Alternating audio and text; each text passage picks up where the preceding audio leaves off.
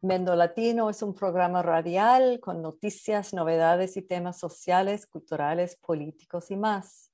Una radio local en español y bilingüe para la comunidad latina y diversa. Estamos celebrando dos años al aire.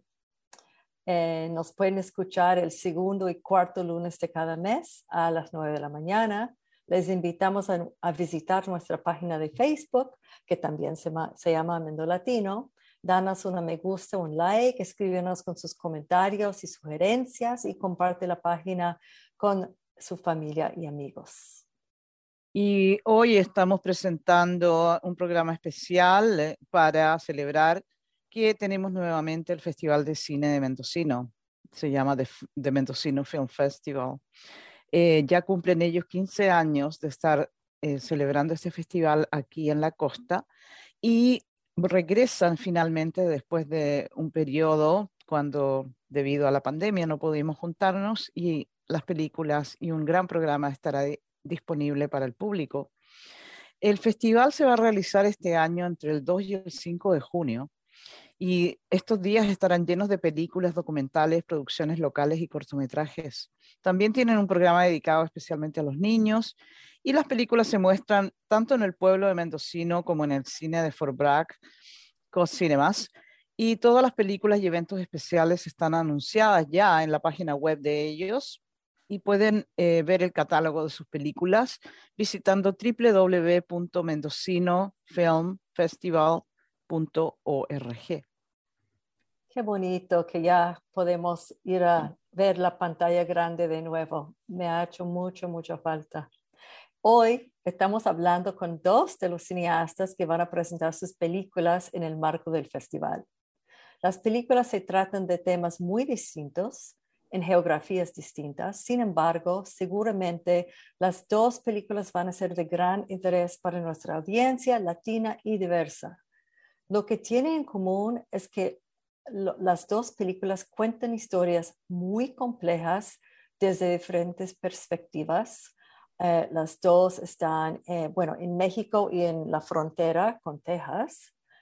Y además de ser muy distintas, unas similaridades que son realizadas con mucha sensibilidad y dedicación a su tema y el arte de contar historias a través del documental. Las dos películas también han ganado muchísimos premios y reconocimientos. Sí, la primera de ellas que vamos a conversar aquí con uno de sus productores eh, se llama Missing in Brooks County, desaparecido en el condado de Brooks. Y está con nosotros para hablar de esto Jacob Brica. Buenos días, Jacob. Gracias por venir a Mendo Latino. Buenos días, gracias por, ah, por invitarme. Y en la segunda parte de nuestro programa vamos a conversar con Gustavo Vázquez eh, sobre su película llamada Los Guardianes del Maíz, The Keepers of the Corn. Eh, Gustavo es un cineasta independiente originario de Tijuana que vive en la ciudad de San Francisco y es profesor de cine en, la Universidad de Santa Cruz. Él ha dirigido más de 30 producciones, incluyendo documentales, video instalaciones y películas experimentales. Bienvenido a Mendo Latino, Gustavo. Buenos días, gracias por la invitación, Diana y Loreto, y bienvenidos a toda la comunidad de Mendocino. Muchas gracias. Es, un honor realmente. Gracias por compartir su tiempo con nosotras.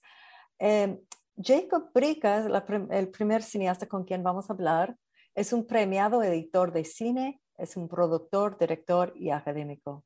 Ha editado más de una docena de largometrajes documentales, entre ellos el éxito teatral internacional Lost en La Mancha, ganador del premio del público del Independent Lens, Jimmy Scott, If You Only Knew, ganador del premio especial del jurado del Sundance en 2016 y muchas, muchas películas más. Los dos cineastas que están con nosotros cuentan con muchas películas, una trayectoria muy larga y destacada. Es productor de la película Missing in Brooks County.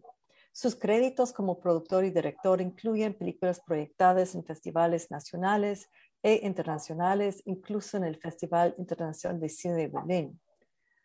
En la Universidad de Arizona es director de la División de Producción de Cine y Televisión e imparte clases de montaje de películas, narrativas y documentales, historia del documental y producción de documentales. Bienvenido, Jacob. Gracias. Vamos a hablar primero, quiero leer un fragmento, un sinopsis de la película y, después así vamos a hablar de la película. Missing in Brooks County, eh, desaparecido en el condado de Brooks, que está ubicado en te Texas. Uh, se trata de dos familias que están buscando sus seres queridos que desaparecieron en los campos del condado de Brooks, Texas, después de cruzar de, desde México y encuentran una verdad muy dura, que la parte más mortal del viaje está lejos de la frontera. Los directores son Jeff Bemis y Lisa Molomot. Y um, como dijimos, Jacob es un, uno de los directores. Entonces, Jacob, eh, primero queremos preguntarte cómo sucedió que uh, tú y también tus compañeros comenzaron a trabajar con esta historia, este tema tan duro. Y, y también contanos un poco del uh, contexto, cuáles años fue, fueron producidos. Bueno, Lisa y Jeff, los dos directores, uh, yo soy uno de los productores y también el um, editor. ¿Se dice editor? um, eh, Lisa y Jeff, uh, los dos oyeron um, uh, un reportaje por el radio um, y uh, se conocían antes um, por, vivimos en, Connecticut hace ocho o nueve horas, Uh, años y uh, el programa fue sobre este, um, esta ciudad muy pequeña que se llama Falfurrias, Texas, um, donde habían muchos uh, muertos de um, migrantes. Y los dos estaban muy interesados por ello y quisieron uh, visitar y, uh, investigar y uh, pensaron que tal vez podíamos hacer un, documental. Se fueron y conocían a, a, alguien que se llama Dr. Lori Baker, um, que hace investigaciones um, ahí y se fueron a uno de, um, de los lugares donde se encuentran muchos de, estos fallecidos y Lisa eh, preguntó a Lori, uh, ¿dónde está la frontera? Y Lori dijo, oh, no, no, estamos, no estamos cerca, está a, a, 70, a, 100 kilómetros al sur. Y en este momento ellos estaban más interesados que nunca. ¿Cómo, cómo puede ser que, que hay este problema que no está en la frontera? Y así se nació la, película. yo, ah, Lisa y yo hemos ah, trabajado mucho antes, también somos pareja, ah, somos maridos, y empezamos a buscar grants para, que podíamos iniciar a, hacer el documental. y lo empezamos en 2014 y, empezamos a, filmar en 2015 y filmamos ah, por cuatro, cuatro, años, un poco más, viajando a, Texas, a Brooks County, condado de, Brooks, 16 veces por una, una, semana a dos, una o dos semanas cada vez para, para hacer la película. Y conocimos a mucha, mucha gente, mucha, mucha gente, incluso las dos familias que están en, la película, la, familia, la familia de los Romans um, y la familia de, Juan Maceda. Um, y quisimos, uh, tratamos de, contar sus historias um, y, también contar un poco de, cómo se siente vivir en, en en Brooks County cómo, cómo es estar en este sitio donde está pasando todo eso. Claro, eh, existe realmente una dificultad para muchas personas encontrar a sus familiares que han cruzado la frontera. Y me parece que por lo que tú estás describiendo también existe, existió para ustedes también una dificultad de encontrar las historias y los elementos y e ir tirando de este, ¿no? Le decimos el, eh, este hilo conductor que permitió contar el cuento, ¿no? Entonces, cuéntanos un poquito, ¿qué fue lo que te impresionó más de lo que encontraste cuando visitaste el área las primeras veces? ¿Y cómo fuiste profundizando en estos temas por visitarlo tantas veces? Bueno, debo, debo estar ah, muy claro. Como editor, yo, ah, yo no fui. Jeff y Lisa fueron cada vez. Yo, yo ah, vi a, sus ah, imágenes y, y, todavía no conozco a Falfurrias. Fuimos a Texas para, para mostrar la, la, película en muchas ciudades, pero al último minuto no podía ir. y entonces, cuando digo a nosotros, digo realmente es ellos, um, ellos los dos. Um, pero bueno, no, nos tardó bastante tiempo para, para ah, saber, ah, es, muy, es muy complejo lo que está pasando ahí, porque hay este, este checkpoint que está en Fluidas y esto es, e, es eh, hay, los migrantes que, que quieren cruzar y, y, a lo mejor tienen éxito cruzando. Ah, pero entonces tienen que hacer el, resto del, viaje, que es ah, que tienen que pasar alrededor, al, al uh, they have to circumvent este, este checkpoint que está en el centro de, de cientos de miles de kilómetros de ah, ah, ranchos ah, privados, de tierra muy, muy, muy difícil.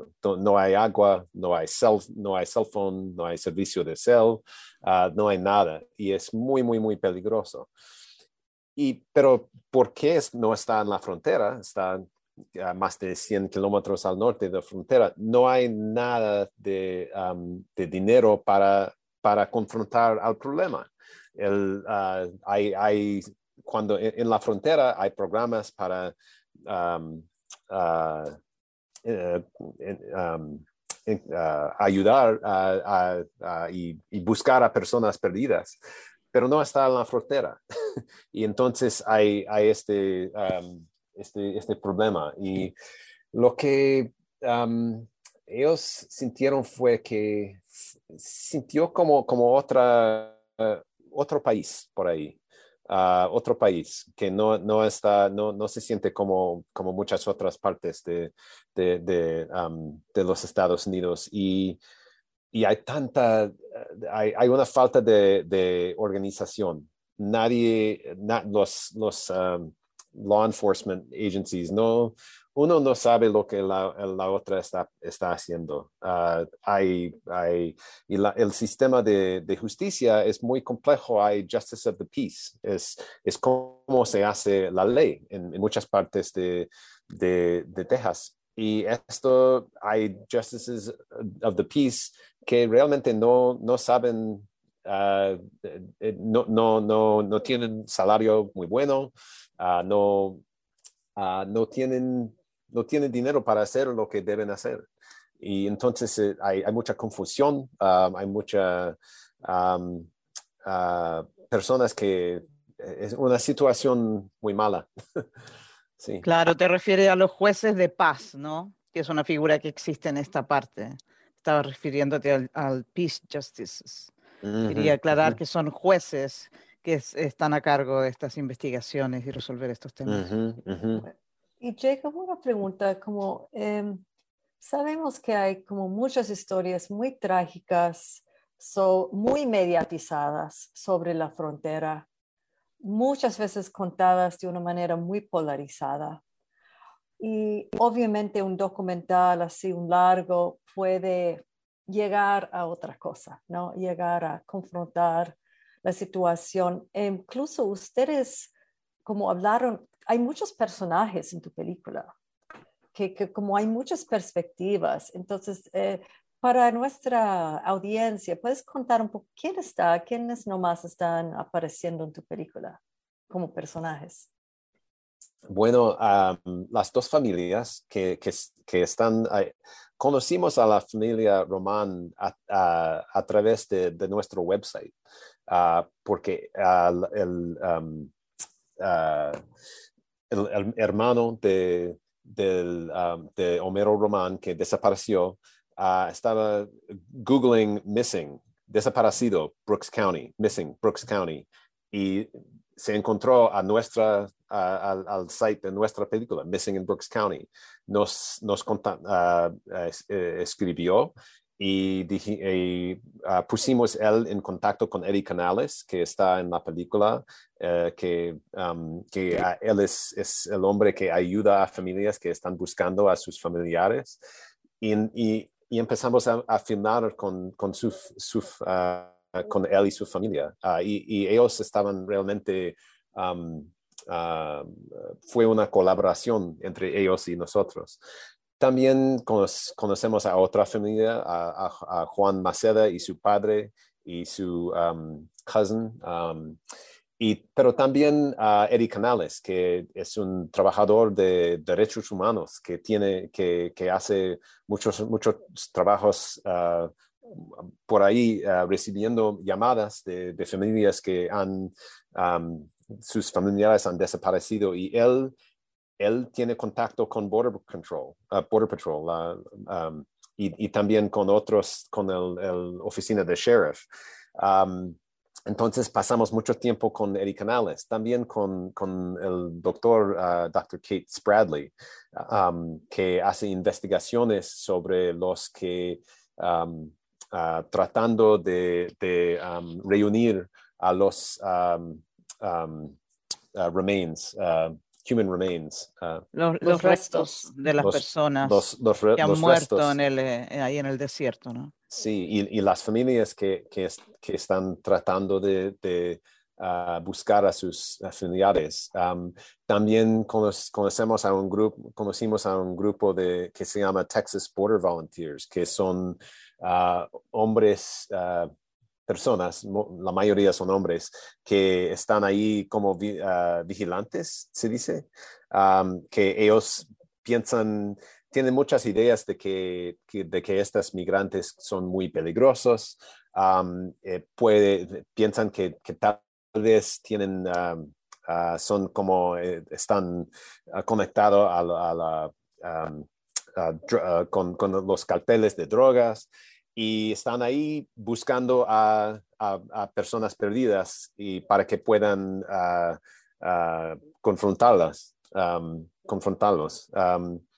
también conocemos a, muchas otras personas que viven en, en los diputados, sheriff's deputies, personas que tienen que, eh, con este y, contamos la historia de, de uh, este policy de Border Patrol que se inició en, en los años 80 uh, en, en, la administración Clinton, que se llama uh, Prevention Through Deterrence.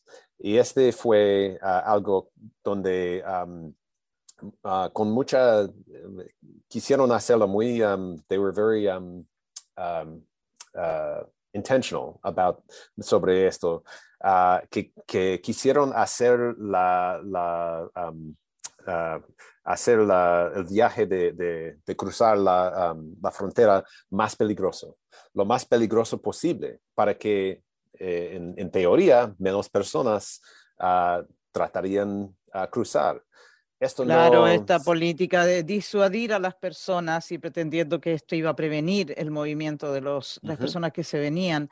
Me imagino que aprendiste bastante sobre los individuos que vienen, que me imagino caminar el desierto no es para un criminal, ¿no? Es gente que... ¿Cómo caracterizarías un poco los personajes que, que están perdidos?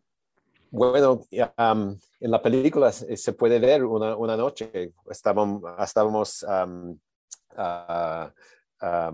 en, el coche, en el, carro de, con, con un uh, um, sheriff's deputy y ahí está alguien que está uh, uh, muy oscuro y estaba caminando con una botella pequeña de agua y nada más.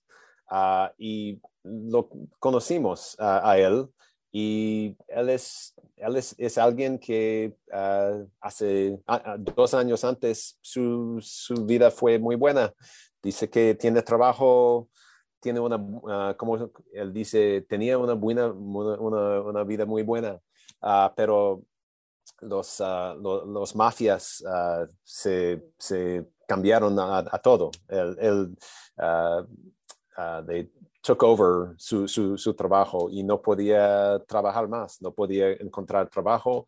Él necesitó dinero para, para sus, sus, hijos y, y dijo, ¿qué, ¿qué, debo hacer? Él, eh, y trató de, de cruzar a, a, a, los Estados Unidos y se, um, eh, se encontró perdido en, en, en Brooks County, uh, tratando de, ¿cómo se dice circumvent? Uh, go around. Uh, de, de, de, bypassar o de pasar alrededor, no, de no pasar por el pueblo, sino que ir por las afueras, porque en el pueblo hay un control policíaco, ¿no? Uh -huh, Ahí uh -huh. hay un control que está pidiendo a la gente su identificación, entonces eh, ya es un, es un espacio donde... Eh, pueden ser detenidos desde la frontera. Esto es lo que tú estabas diciendo uh -huh, uh -huh. sobre, claro, gracias Gustavo está diciéndonos que es evadir, ¿no? Están tratando de evadir Eva el pueblo. Evadir al, al, Border Patrol y al checkpoint, sí. Claro, um, y muy peligroso me imagino porque es un clima muy inhóspito, ¿no? Sí, y, y es más o menos el... Uh, um, uh, evadir al, al, al checkpoint es un viaje de, es un camino de más o menos 40, uh, 40 millas, más de como 60, 70 kilómetros de caminar.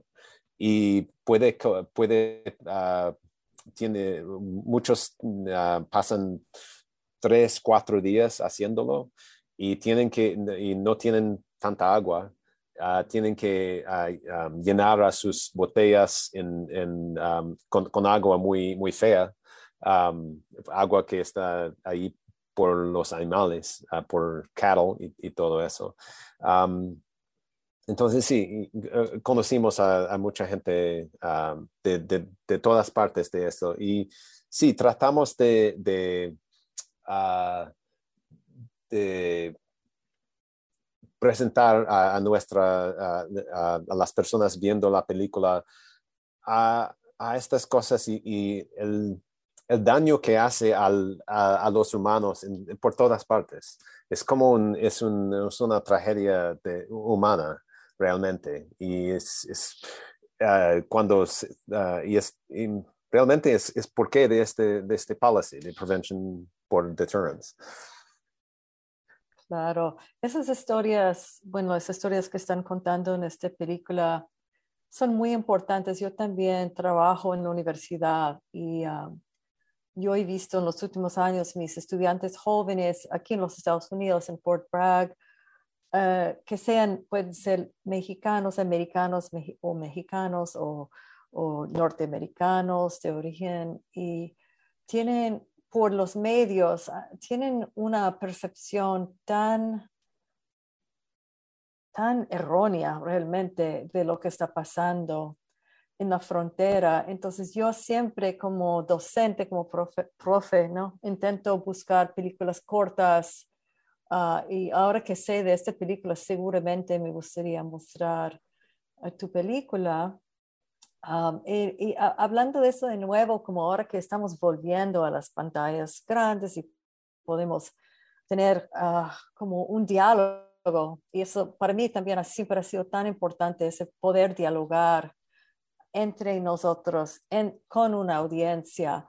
Eh, cuéntanos un poco de la recepción, porque yo estaba revisando en, en el sitio de web, porque también se llama Missing, es, es el, bueno, es el nombre de uh, la película, ¿no? Missing in Brooks County, puede encontrar uh, mucha información sobre la película y se ve que ha ganado muchos premios y también se ve que está, se ha mostrado en muchas partes del mundo, en México, por ejemplo, los Estados Unidos, pero también otras partes del mundo. Y quiero preguntarte, Jacob, ¿cuál ha sido la diferencia tal vez en la recepción? Y también si puedes hablar un poco de por qué, qué es, qué es distinto de sentarse enfrente de la tele y ver un noticiero o ir a un cine y ver con muchas personas una película, ¿no?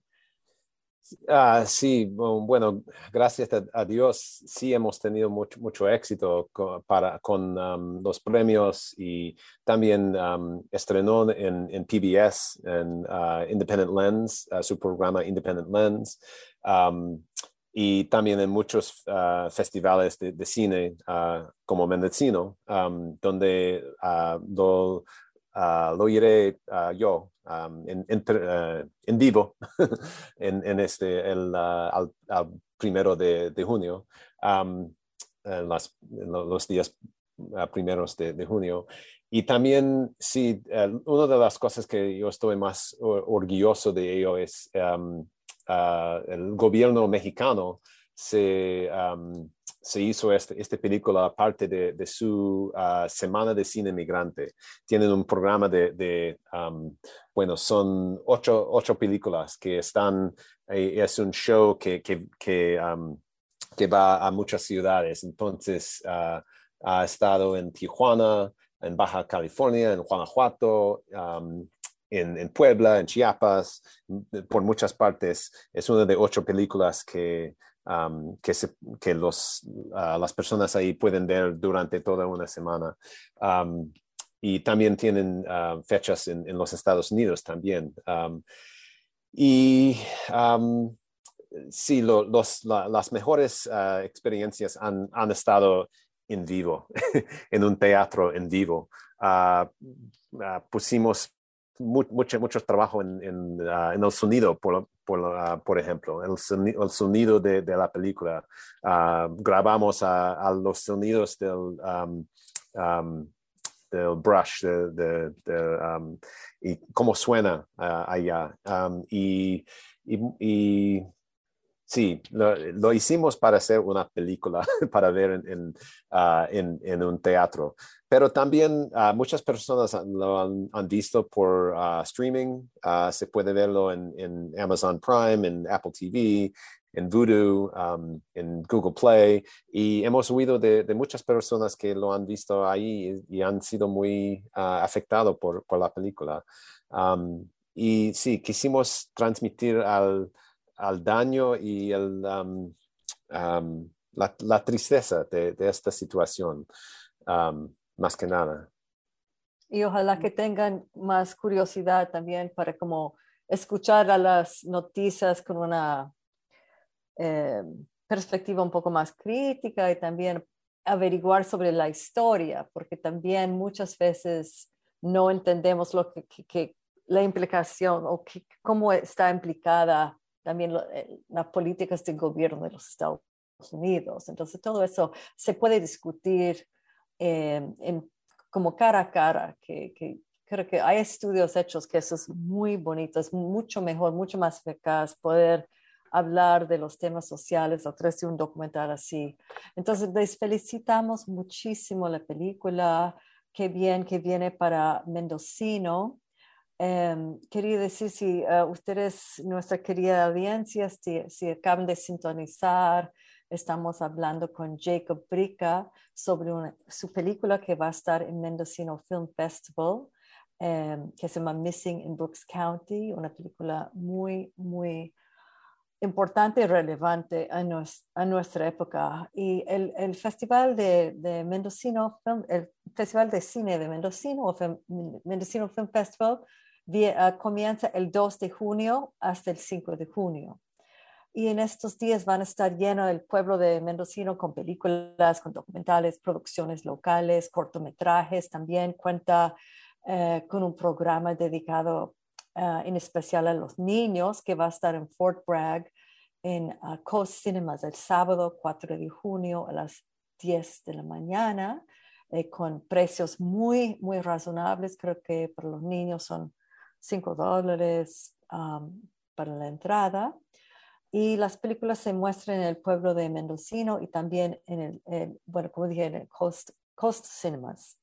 Y el catálogo de estas películas y eventos están en su página web. Em, y también hoy estamos hablando, pero vamos a cerrar primero eh, con Jacob. Brica, muchas gracias ah, por venir. Sí, y, y, no, y Brooks County está en, em, el, 5 de junio, el, domingo, 5 de junio, ah, domingo a las 10 de la mañana en Coast Cinemas. Ah, muchas ah, gracias por recordarnos también eso. Perdón, pero sí, a las 10 de la mañana, sí, en Fort Bragg también. Excelente. Em, bueno, muchas gracias, Jacob. Y queremos darle la palabra ahora a nuestro siguiente invitado.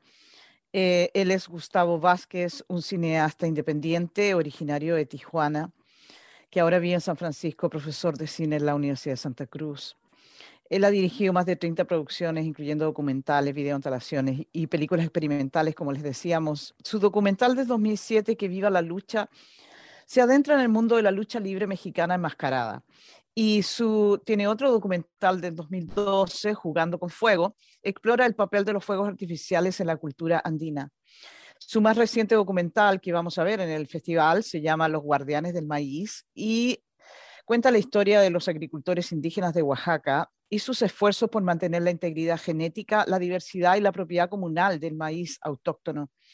El trabajo de Gustavo ha sido exhibido en festivales de cine y exposiciones de arte a nivel internacional y él ha recibido importantísimos premios por sus películas, entre ellos el destacado Rockefeller Media, discúlpeme, Rockefeller Media Fellowship Award y de Eureka Visual Artist Fellowship de la Fundación Flish Hacker. Bueno, muchas gracias, Gustavo, de nuevo. Y me impresionó muchísimo la película, yo la he visto un par de veces, y em, porque trata este tema tan interesante que es la seguridad alimenticia y todo lo que está amenazando la cultura alrededor del maíz. Entonces, ¿puedes contarnos un poquito cómo fue que te gatilló este tema y, el trabajo que hiciste filmando en Oaxaca y otros lugares de México? Sí, los, los inicios de este documental fueron a través de unos queridos amigos que radican en Oaxaca, Jonathan Barbieri, que es un pintor amigo mío, y Gira Vallejo.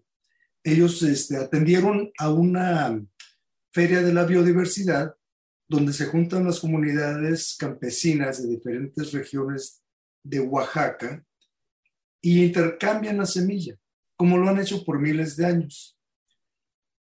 Interesantemente, eso acontece en un en un pueblo cerca de Nakitz, donde son las cuevas, donde es la evidencia, científica más antigua, donde se registra uno de los puntos de origen de la domesticación de la milpa, que son una serie de semillas, eh, incluyendo el frijol y el maíz, la calabaza, chiles y una cantidad de alimentos, donde los antiguos eh, mesoamericanos creaban una biosfera en perfecto balance, teniendo un entendimiento, una ciencia indígena de lo que estaban haciendo.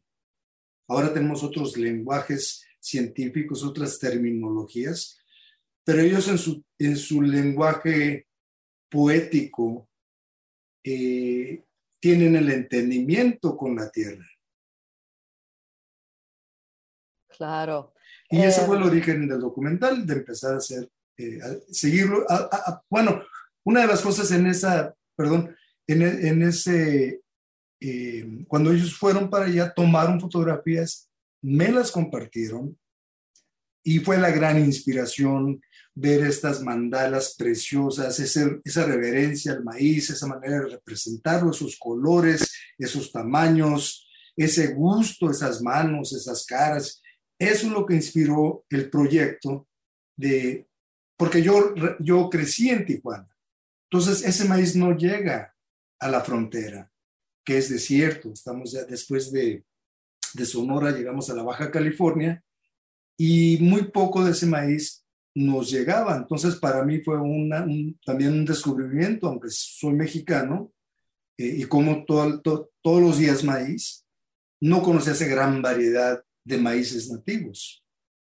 Gustavo, veo que también has hecho una película en los Andes y, yo también he vivido en los Andes, en Colombia, en Ecuador, y ahí también hay como prácticas ancestrales y ciencias eh, ancestrales muy parecidas ah, que hacen lo mismo con las papas, por ejemplo. Entonces hay ferias de intercambio de semillas y de diferentes plantas. Entonces me parece que es tan interesante porque la tortilla o la papa, que son comidas tan básicas día a día, que todavía siguen comiendo, ¿no?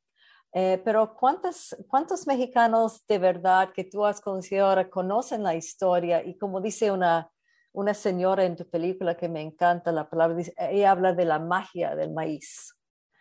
Eh, ¿Cuántos conocen su historia y las prácticas ancestrales todavía que todavía siguen existiendo? Bueno, este, México por muchos años, inclusive mi padre, después de haber emigrado a los Estados Unidos, seguía plantando su milpa en una ciudad, un pueblo urbano, Chula Vista, California. Y bueno, venimos de familias campesinas, mis abuelos también sembraban en Jalisco en la milpa. Entonces, más bien es algo reciente, yo creo que las poblaciones después de los años 60 empiezan a, a poblar más las ciudades irse a la urbanidad y la emigración hacia Norteamérica, hacia Estados Unidos, se empieza a desconectar la gente más y más de, del origen de la, de, la tierra y de tener esa reverencia, ese entendimiento de lo sagrado que es. Porque no es lo mismo este, cultivar y comer de, la tierra que estás trabajando y verlo crecer, que simplemente ir al mercado y comprarlo.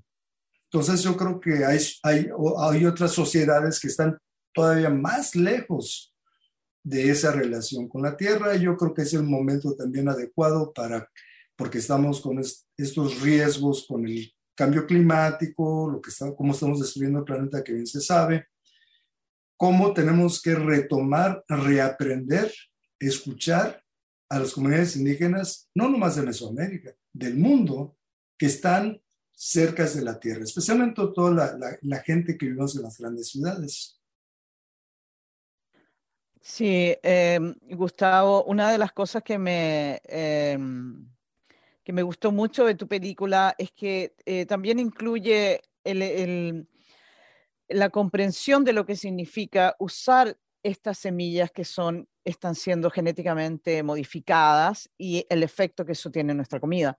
Nosotros en Mendocino somos muy sensibles a este, a este tema porque varios años atrás se votó en el condado de no tener alimentos que fueran genéticamente modificados. De alguna manera nosotros también somos guardianes de nuestro pequeño territorio, una lucha que como tú sabes también involucra la tala de los majestuosas secuoya del redwood, ¿no? Y en tu película tú reflejas muchísimo eso, el trabajo de estas personas. ¿Puedes hablarnos un poquito de cómo estos indígenas, estas comunidades de, personas se han organizado para defender su maíz y cómo ha respondido el gobierno mexicano? Sí, lo que, lo que me atrajo también de Oaxaca es de que comunidades que eh, se le llama usos y costumbres, son eh, comunidades indígenas, naciones indígenas, que todavía mantienen un sistema de, gobierno prehispánico, ya con variaciones, pero el trueque, supongamos, es un, es un día de trabajo que se dedica al bienestar de toda la comunidad y todos están comprometidos a participar y dar, hacer un día de trabajo para el bienestar de la comunidad. Eso ya, ese tipo de organización ya no se da en muchas comunidades mestizas. Sin embargo, en las comunidades, no nomás de Oaxaca, en Chiapas, en, este, eh, Chihuahua, en diferentes lugares, todavía se ha mantenido ese tipo de sistema de gobernación. Y ese tipo de organización permite para, en consensos discutir cosas críticas importantes para la comunidad y hacer decisiones colectivas y claro, siempre hay desacuerdos, no son fáciles, duran muchas horas hablando, hay un respeto para la voz de cada persona y esas sesiones toman horas y horas y horas, pero es un proceso eh, realmente democrático, realmente democrático, donde no hay esos límites de tiempos y, este, y por, por eso me atrajo ir allá porque están comprometidos, no nomás eh, protegiendo el maíz, pero también están protegiendo la, fauna, las plantas, eh, pero no entró en el documental como ellos son. El gobierno mismo no tiene ni la capacidad. Sí hay científicos más conscientes que están participando, pero las comunidades se comprometen. ¿Por qué? Porque tienen una relación con esas tierras ancestrales.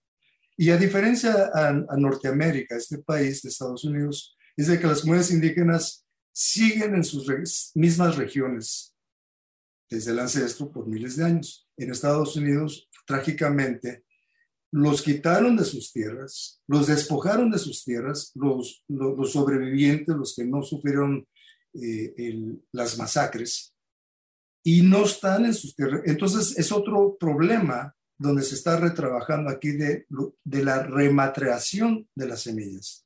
Las están volviendo a rescatar, mientras que en el sur siguen esas semillas ancestrales. Y, y aquí le llaman en Estados Unidos heirloom, pero hay un error porque hay una idea romántica que son antiguas, son del pasado. Sí, los orígenes son antiguos, pero lo que no hay conciencia es de que esa semilla es la más moderna, el último modelo como un Tesla, eh, cada año porque tienen ese sistema de, de seleccionar cuidadosamente de una manera científica eh, de observar las propiedades y en esas características ellos deciden qué quieren para el próximo año y se están adaptando a los cambios climáticos. Y, Ignacio Chapela, uno de los científicos que participa, confirma que eh, el, el alimento para el futuro es lo que se ha hecho por miles de años, no el transgénico. Eso no nos asegura que va a haber, que puedan sobrevivir los cambios climáticos como este proceso que ya está confirmado por miles de años. Sí, en, en la película vemos cómo entran en el campo, en la milpa, y van mirando las plantas, ¿no? Y explicando cómo se polinizan entre ellas y cómo van escogiendo eh, eh, los, eh, las personas que la cultivan, cuáles van a usar. muchas gracias, Gustavo, por explicarnos esto.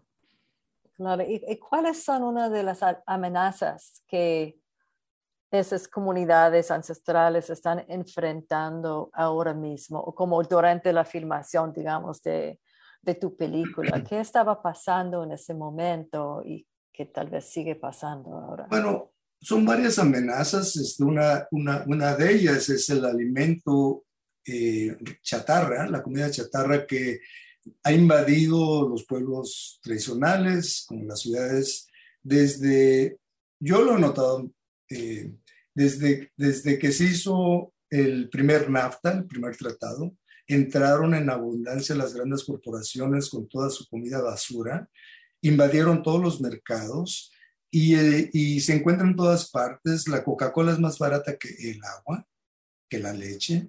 Entonces, hay muchos problemas de salud en México, como se menciona en el documental.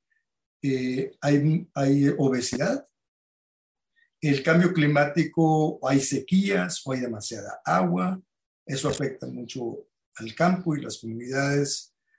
Y, y bueno, en México este, eh, el problema en gran parte ha sido el mismo gobierno mexicano que con ese tratado de NAFTA importa una gran cantidad, 16 millones, millones o billones, no recuerdo, millones de toneladas al año de transgénicos. Se supone que es para alimentar al ganado. El problema es de que si ese, esas semillas caen, o como lo menciona uno de los eh, científicos también, de que tal vez, conociendo la corrupción que existe en, nuestro país, eh, estén plantando sin permiso, porque supuestamente es ilegal, transgénicos en diferentes regiones del país. Entonces, ese es un gran peligro porque si, si contaminan los campos eh, de maíz ancestral, eh, puede entrar Monsanto, Bayer, y demandar a los campesinos porque están, eh, porque empiezan a, plantar maíz transgénico sin su permiso. ¿Qué es lo que pasó en la India, donde se Trágicamente se suicidaron miles de campesinos porque les quitaron las tierras, porque supuestamente estaban rompiendo los derechos de esa gran corporación. Entonces, este, de cierta manera es otro tipo de mafia oficial. Sí, eso también pasó, Gustavo, muchísimo, disculpa que te interrumpa, en la Argentina también, con la soja y también el, maíz y otros productos. Sí. Es, bastante devastador la, el resultado. Bueno, y también lo que se habla es que como eh, los químicos que vienen, los químicos, los pesticidas que se usan, han este, creado una gran cantidad de enfermedades en, esos países, inclusive como Roundup, aunque está comprobado que produce cáncer, se sigue vendiendo y se sigue vendiendo en México. Esta vez es un problema. Y que los mismos políticos regalan para agarrar votos químicos a los campesinos. Entonces, sí hay una gran serie de problemas y lo que están haciendo los esfuerzos de estos campesinos organizados es de concientizar, de, compartir información y, bueno, uno de los orígenes que creó más conciencia en Oaxaca es cuando McDonald's quería hacer eh, una, eh, una sede en, en, la Plaza Mayor de Oaxaca y gracias al maestro Francisco Toledo, el, artista que que ha, apoyado Zapoteco, este, él como en un acto de activismo invitó a toda la comunidad y se le regalaron a todo el mundo tamales. Esta es nuestra comida. Y defendieron la plaza para que McDonald's no estuviera en el centro histórico de Oaxaca. Eso empezó a catalizar la conciencia de la gente. Entonces, eh, activismo, arte, científicos, chefs, campesinos, eh, todo mundo tenemos que participar y en la ciudad uno de los mensajes que se propone es de que la gente pague lo que vale, que no barateen al campesino. El campesino tiene capacidad de producir más, pero nomás produce al huerto familiar para consumo familiar, porque cuando le lleva al mercado no le quieren pagar lo que vale. Si el kilo de un, buen maíz saludable, nutritivo, cuesta 8 pesos, 10 pesos, pero el transgénico cuesta 2 pesos, la gente no quiere comprar y pagar lo que vale algo saludable para nuestros cuerpos, nuestras mentes. Claro, y también quiero hacer un poco un enlace con la película de que estamos discutiendo en la primera parte de la hora, Missing in Brooks County, con el productor y editor Jacob Brica. Eh, toda esa infusión de maíz transgénica de los Estados Unidos, comenzando con NAFTA, empobreció a muchas comunidades que también terminan migrando a los Estados Unidos. Por eso antes yo hablé de ese, cómo estamos en el norte implicados en esas gran, grandes olas de migración porque justamente cuando van empobreciendo las comunidades, esto es una pregunta si habías encontrado, yo sé, hay mucha gente de Oaxaca que viven hasta en el Bay Area, ¿cierto? Eh, ¿Qué encontraste en las comunidades? ¿Están también tratando de evitar la migración con sus prácticas ancestrales? Bueno, yo creo que esa es una de las grandes eh, preguntas o, o temas de de cómo podemos aportar todos a crear, si considerando hasta un, podría ser críticamente, podría ser hasta un capitalismo responsable. O sea, pagarle a la gente lo que vale su producto, no abaratarlo.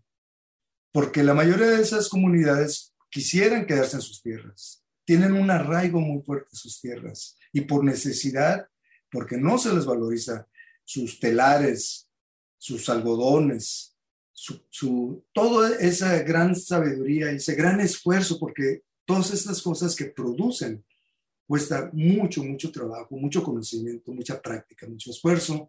Entonces, yo creo que es, es, es un error cuando la gente no tiene la apreciación y toma la responsabilidad de pagar lo que es justo. Yo creo que el mercado, mercado justo se debe de aplicar a todo para que esas comunidades puedan tener una vida digna. Y sí hay esfuerzos es parte del mensaje en el documental donde hay chefs que dicen, yo le compro directamente para que no haya intermediarios lo que vale ese producto para estimular esas economías y que sus hijos, si, si, las familias quieren mandarlos a, la universidad, educarlos, eso, tengan esos recursos. Que si el campesino necesita llevar su producto a una parte lejana, tengan una troca. Que, o sea, que no eh, estén en esas condiciones cuando realmente están aportando una solución hacia el futuro y han hecho un gran esfuerzo por miles de años de mantener eh, esa sabiduría y esa, ese, ese derecho intelectual de lo que producen. Y eso se está duplicando en otros sectores de las comunidades indígenas. Supongamos, las telas, los diseños pertenecen a las comunidades y de pronto hay unos este, estilistas de moda en Europa o en Estados Unidos que se lo empiezan a robar. Es un robo y creen que lo pueden utilizar en, en, en tenis, en ropa, en, bolsas, sin pagar derechos de autor. Y el problema, ese es uno de los grandes problemas, que las comunidades indígenas tienen una manera de compartir y, todo, y pertenece todo a la comunidad, no al individuo. Entonces hay una asimetría entre el mundo occidental y el mundo indígena de valores y de, de qué es propiedad.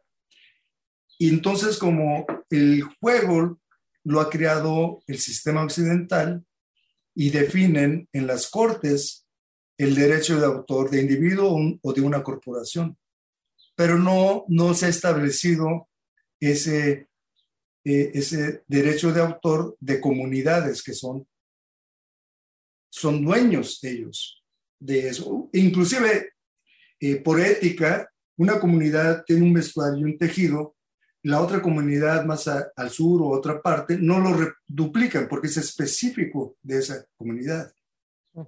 Gustavo, mientras que estamos hablando de esto, que es tan interesante y, yo he visto varios casos legales ahora que están llevando a las comunidades, pero estuve como quería volver al tema del maíz y el valor y, yo acabo de volver, ah, yo estuve en Ciudad de México hace como dos semanas y vi un cambio muy grande en 10 años sobre la conciencia de los, restaurantes, como por ejemplo ya están hablando de la gastronomía ancestral y están hablando de que estamos comprando maíz desde los pequeños agricultores. Y eso fue muy bonito. y quiero mencionar antes de cerrar, porque se está volando el tiempo, que como parte del Festival de Mendocino, de Mendocino Film Festival, va a haber un evento asociado a tu película. Y eh, ese, em, ese evento eh, se va a dar lugar el viernes a las 3 eh, de junio a las 7 y media de la noche, que se llama Spirits and Small Bites. Cuéntanos un poco sobre ese evento que está asociado a tu película. Sí, eh, es, en ese evento se va, este, un chef va a preparar comida con maíz ancestral eh, y, se va también, este, va a probar una degustación de mezcal y se va a hablar de la relación, porque es una tradición Oaxaca del mezcal con el alimento. Y este, pues son, son rituales también lo que mencionabas hace, hace rato, la importancia del ritual colectivo, de juntarse a ver el cine. No es lo mismo estar en, en una pantalla pequeña. Eh, nos esforzamos para hacer un trabajo que, que se amplifica, que inspira, que la gente responde, que la gente hace preguntas. En los festivales es, algo especial porque nosotros como cineastas nos permite eh, escuchar hacer eh, las preguntas, sentir cómo responde el público y luego el público también puede hablar con nosotros con preguntas más afuera, más allá de lo que el documental presentó o detrás de las, de las cámaras, qué aconteció, cómo llega uno a, a contar esa historia. Y, este, y pues es muy importante que vengan la comunidad eh, latina, mexicana y diversa de toda la área a aprovechar de este gran esfuerzo que nos toma como cineastas años. Jacobo estaba mencionando que desde mil, 2014 esta película nos tomó tres años en realizarla. Entonces, este, pues es un gusto tener la presencia de la gente. Y bueno, estos, eh, para este documental eh, están bienvenidos todos, es ambiente familiar. Los niños no pueden tomar mezcal, pero los grandes sí. bueno. Yo, yo, estoy deseando mucho ver a, tu película. Parece que está, um, tiene dos uh, showings, ¿no? Sí, uno, En, en viernes, otro en sábado. Exacto. Sí, y qué bueno, una de las cosas lindas de este festival y bueno, de la mayoría de los festivales de cine es que podemos conversar con los realizadores, los directores, los productores y aprender más. Entonces, una muy buena oportunidad eh, para nosotros que somos un condado tan rural de conectarnos con temas que atraviesan nuestra, nuestra sociedad en todas partes del mundo en estos momentos, ¿no? Eh, pero me temo que hemos llegado casi al final de nuestro tiempo, ya estamos en los 56 minutos dentro de la hora.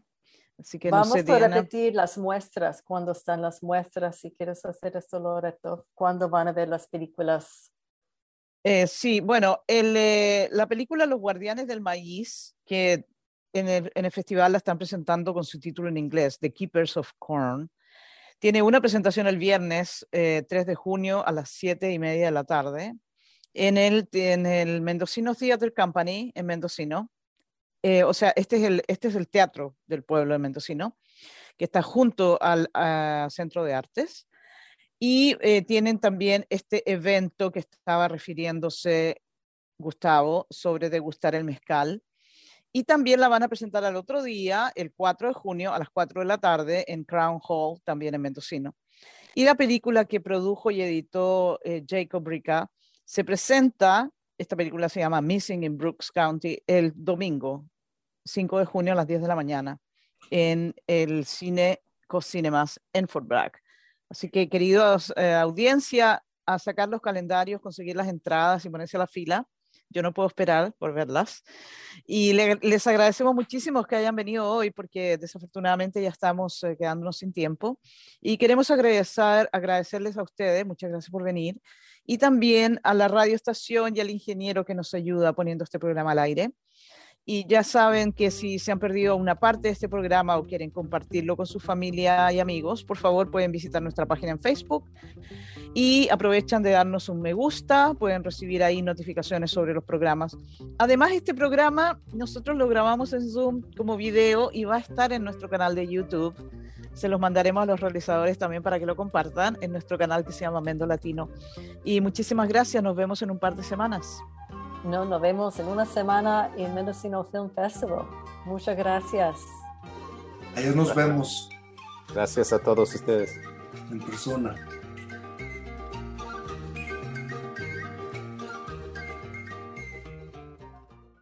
This has been a production of Mendocino County Public Broadcasting, KZYX Philo 90.7 FM, KZYZ Willits and Ukiah 91.5 FM, and Fort Bragg at 88.1 FM. You can find more content like this on our website at kzyx.org and consider donating by clicking the red donate button in the upper right corner. Thank you for listening.